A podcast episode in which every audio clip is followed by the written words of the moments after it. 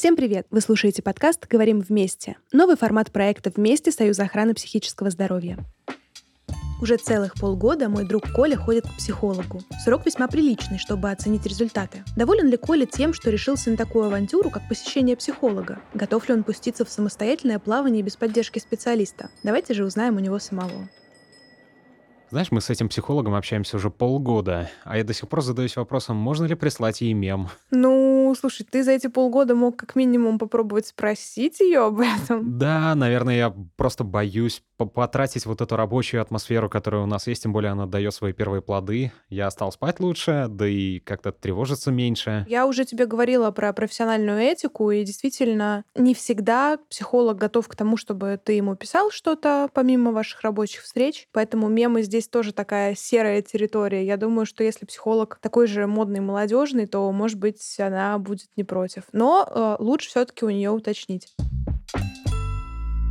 Ты говоришь полгода. Слушай, я прям не верю, что уже так много времени прошло. Да, время пролетело так быстро и, самое главное, действенное. Полгода — это вполне себе хороший срок для того, чтобы получить действительно хорошие результаты в ходе психотерапии. К счастью, хорошо, что не пришлось идти к психиатрам. Да, слушай, это здорово. То есть в итоге твой страх с тобой не случился. Я надеялся, что до этого не дойдет, и, к счастью, мы обошлись просто разговорной терапией. Ну и как будто бы ты даже доволен доволен тем, что произошло за эти полгода в плане психотерапии? Скажем так, у меня несколько месяцев ушло на то, чтобы ей нормально открыться. Но после, тем более, предыдущего психолога я ей очень не доверял. И чтобы докопаться до каких-то моих тревог, у нас ушло большое количество усилий. То есть я-то думал, что мы справимся за первые там один-два сеанса, на это ушло явно больше времени. Но, с другой стороны, когда работа наконец по-настоящему пошла, то я увидел, что по крайней мере, сейчас, даже если у меня и возникают какие-то тревожные мысли, я как минимум умею с ними как-то справляться. И даже без алкоголя, без прибегания ко всему этому делу, по крайней мере, я уже не помню, когда у меня был последний раз уход в алкогольный отрыв. Хочется сказать, что полгода — это вполне себе приличный срок, потому что если глубоко смотреть э, на этот вопрос, то у нас есть психологическое консультирование и психотерапия, и они друг от друга очень отличаются. Психологическое консультирование — это как раз то, о чем ты говоришь, что можно справиться с вопросом буквально за несколько сессий. Но обычно психологическое консультирование, оно затрагивает просто какую-то конкретную жизненную ситуацию, которая возникла у человека, и он не понимает, как с ней справиться.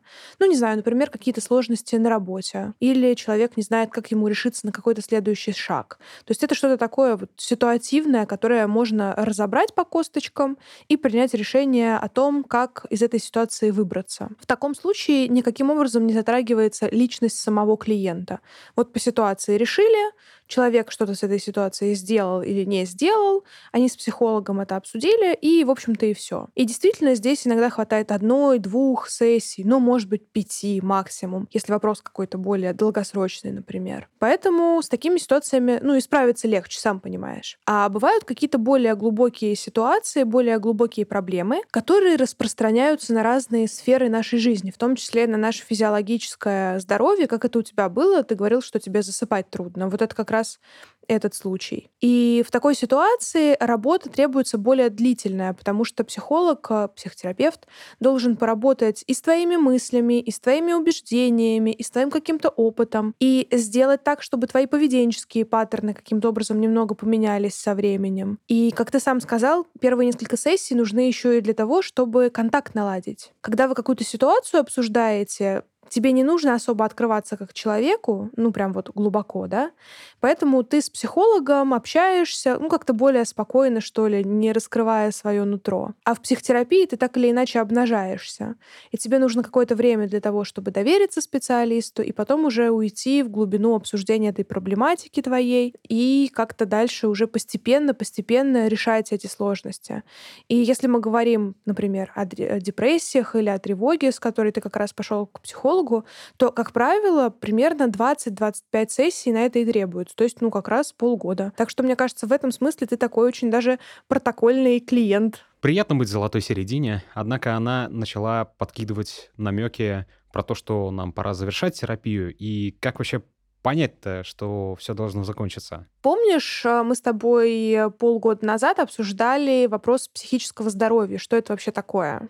Как ты усвоил мой урок тогдашний? Про адаптивность? Да, ну вот смотри, я бы тебе даже сейчас э, оценку отличную поставила в зачетку, будь ты моим студентом. Действительно, адаптивность. Все-таки э, это как раз один из главных критериев нашего психического здоровья здесь и сейчас. Пока ты можешь адаптироваться под новую ситуацию, пока ты можешь с ней справляться без каких-то дополнительных стимулов, значит, с тобой все ок, ты справляешься со всем. А, если мы на примере твоей ситуации разбираем, то появление сильной тревоги, которая как-то ограничивает твою нормальную жизнь, даже мешает нормально спать, это в том числе показывает а, некоторое нарушение адаптивности.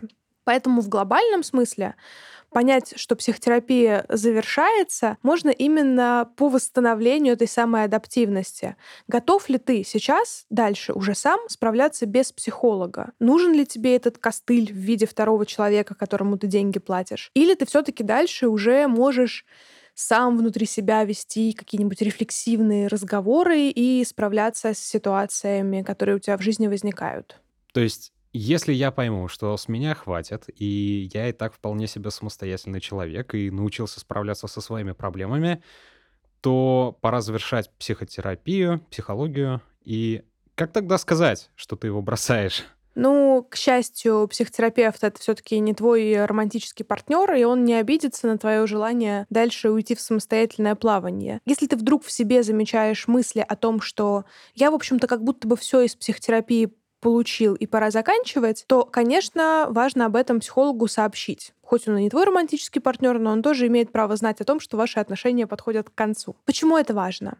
А, во-первых, по завершении вам все равно с психологом нужна такая, знаешь, прощальная последняя сессия, где вы договоритесь о том, как ты будешь дальше самостоятельно без него жить. Иногда человеку могут требоваться какие-то поддерживающие сессии раз в месяц, например, раз в несколько месяцев.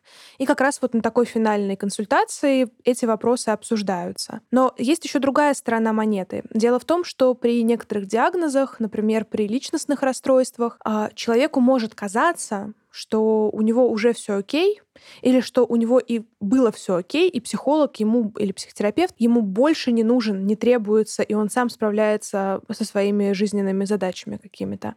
И вот здесь, конечно, нужен человек типа психолога, который может реально осознавать ситуацию и может э, сказать клиенту, нет, нам э, пока не стоит заканчивать, или если вы хотите, давайте сделаем перерыв, или договоримся о какой-то поддерживающей терапии, Потому что, ну, все-таки психологическое состояние бывает разное, и, например, при личностных расстройствах оно не всегда стабильно. Все должно в этом смысле обсуждаться с психологом напрямую. Ты знаешь, я думал, что занятие с психологом разделит мою жизнь на до и после, причем граница будет достаточно ощутимой.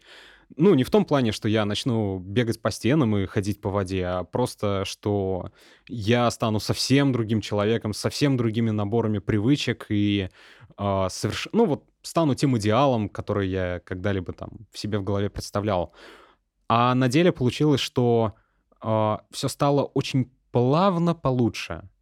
Вот, то есть не скажу, что я теперь обрел какое-то счастье всей жизни, но я как минимум знаю, что я способен самостоятельно справляться с, по крайней мере, частью тревог, которые у меня возникают в жизни, и, ну, как минимум, я высыпаюсь по ночам. И это хорошо. Конечно, важно понимать, что психотерапия — это не волшебная таблетка, которая действительно тебя за полгода сделает э, миллиардером, и ты как-то, не знаю, полетишь в космос. Действительно, это просто то, что постепенно может быть, даже не совсем заметно, да, но это то, что нормализует твою жизнь. И мне кажется, в этом смысле это как раз очень клевый пример э, твой случай. Да, да, ты, ты вспомни, каким я был полгода назад.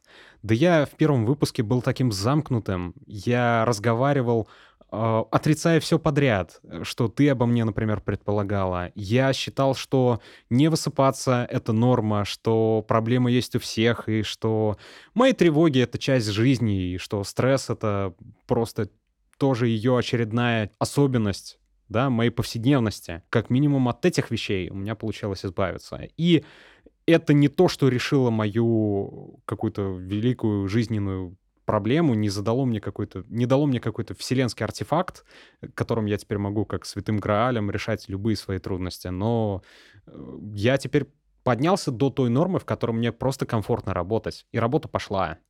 То есть, если раньше я чувствовал себя выгоревшим, сейчас я понимаю, что это ж на самом деле были проблемы со сном. И просто вот улучшив как минимум их, стало и то лучше, и стало как минимум понятнее, куда двигаться дальше. Если раньше я чувствовал стеклянный потолок, сейчас я понимаю, что это часть жизни, которая открывает, тем не менее, для меня какие-то возможности для горизонтального роста. Это, это что? Это, это ты даже про психотерапию дальше шутить не будешь? Конечно, буду. И у меня скопилась целая папочка с мемами, которые я еще не скинул ни своему психологу, ни тебе. Так что, думаю, настала пора расчехлять ее. Ну, слушай, я буду ждать твои мемы, это правда всегда очень забавно. Я буду своим студентам показывать в конце лекций за хорошее поведение. Ну, к счастью, мне-то повезло, в отличие, например, от моей девушки. У нее были не такие приятные свидания с терапевтами и психологами, потому что она закончила встречу с психологом, когда поняла, что ее состояние вообще не улучшается. По крайней мере, она мне так сказала. И Психолог просто выкачивал из нее деньги. Да и, в принципе, мне на тот момент тоже так казалось. А, хотя в итоге она и стала уговаривать меня тоже походить к психологам. А, Ее опыт был не таким радостным, как это получилось в моем случае. Ты знаешь, это такая ситуация двоякая, потому что, с одной стороны, очень часто в психотерапии, особенно если человек обращается с таким запросом, где нет очевидных физиологических симптомов как при депрессии или как при тревоге, может возникнуть эффект плата. Кажется, что вроде бы что-то как бы поменялось с одной стороны, а с другой стороны, вот все это время уже клиент находится на одном и том же уровне. Никаких изменений глобальных он не замечает. Никакого больше прорыва нет, не возникают никакие инсайты. Я вроде как бы просто пошел к психологу, да, вроде бы я часик неплохо поговорил, но каких-то глобальных изменений я не ощущаю. С одной стороны, такой эффект плата возможен просто потому, что ну, например, человеку дальше психика не дает в более глубокие проблемы спуститься. И тогда просто нужно оставить похода к психологу на какое-то время и вернуться, когда, не знаю, либо более острый вопрос назреет, либо когда человек поймет, что он будет к этому готов. Но здесь насиловать себя и продолжать ходить, хотя ты тоже ничего не видишь, ничего не замечаешь, каких-то глобальных изменений, вот больше на данный момент времени, это тоже неправильно, и нельзя так в отношении себя поступать. Но есть и другая крайность, когда просто психолог некомпетентен. Он смог решить какой-то вопросик, своего клиента. Дальше клиент задается либо другими вопросами, либо более глубоко хочет посмотреть на свою проблему. А у психолога, ну не знаю, например, опыта не хватает. Или квалификации не хватает. И тогда единственное, что он может, это действительно просто выслушивать своего клиента. У клиента, естественно, никаких сподвижек не наблюдается, потому что его просто каждый раз выслушивают. А психолог, ну, не знаю, например, боится сказать, что он просто некомпетентен работать дальше. Это, к сожалению, тоже такое некоторое нарушение профессиональной этики. Хороший специалист не стесняется сказать о том, что вот здесь границы его компетенции закончены. Он хотел бы помочь дальше, но просто не может. Нет у него нужных инструментов. Опыта не хватает. И в таком случае обычно Просто психолог предлагает помощь для того, чтобы найти более квалифицированного специалиста или специалиста, который непосредственно с такими запросами работает, если человек хочет э, продолжить свою работу дальше. Поэтому здесь, к сожалению, мы сейчас уже спустя время не можем сказать, э, как это было у твоей девушки, что именно послужило истинной причиной. Она не готова была работать над какими-то вопросами дальше, и психика ее так защищала, скажем так. Или это все-таки психолог попался не очень компетентный. Но в любом случае иногда приходится заканчивать терапию просто потому, потому что она дальше не идет и стопорится. Но все-таки, знаешь, как психолог сама, который консультирует людей, я все-таки здесь настаиваю, чтобы э, клиент не исчезал в никуда, не уходил в закат молча, потому что психолог тоже человек, и он тоже, ну, по крайней мере, хотя бы немножечко, но переживает за своего клиента. И психолог хочет знать и понимать, почему клиент перестает выходить на связь, что случилось, почему он больше не назначает сессий. В этом смысле мы не обидимся, если кто-то скажет, что, например, он из финансовых соображений не может дальше продолжать терапию, или что он не видит каких-то заметных эффектов, поэтому хочет прерваться или уйти к другому специалисту. Ну, опять же, да, как я уже сказала, психолог — это не романтический партнер, который обидится на любое негативное слово своего клиента. Просто важно об этом сказать, озвучить это на сессии. Вот пойму я, что пора заканчивать терапию, и даже закончу ее. И что дальше? Есть ли жизнь после психотерапии? Слушай, ну жизнь после терапии точно есть, это правда. И это даже здорово, потому что человек после терапии становится более внимательным в отношении себя. Ты уже замечаешь какие-то моменты, на которые раньше мог бы просто махнуть рукой. Например, ты сейчас плохо спишь. Почему? Потому что у тебя нет плотных штор, ты никак не можешь их повесить. Или все таки потому, что у тебя много тревожных мыслей, и ты не знаешь, как с ними справляться, что с ними делать. Здесь а, тебе уже на помощь приходят либо те инструменты, которые тебе дал психолог, если ты их запомнил. Ну, а если не запомнил, или если ты не можешь справляться с возникшей проблемой самостоятельно, у тебя всегда в контактах остался номер твоего психолога, ну, если вы, конечно, хорошо с ним закончили, и ты можешь снова обратиться за помощью. Ну или вообще может случиться такое, что помощь психолога тебе больше не потребуется, и ты будешь вполне счастливо себя чувствовать. Знаешь, помощь кого мне точно пригодилась? Ну-ка. Где-то полгода назад мне порекомендовали обратиться к психологу. Обращайся. Такие советы я могу и бесплатно раздавать.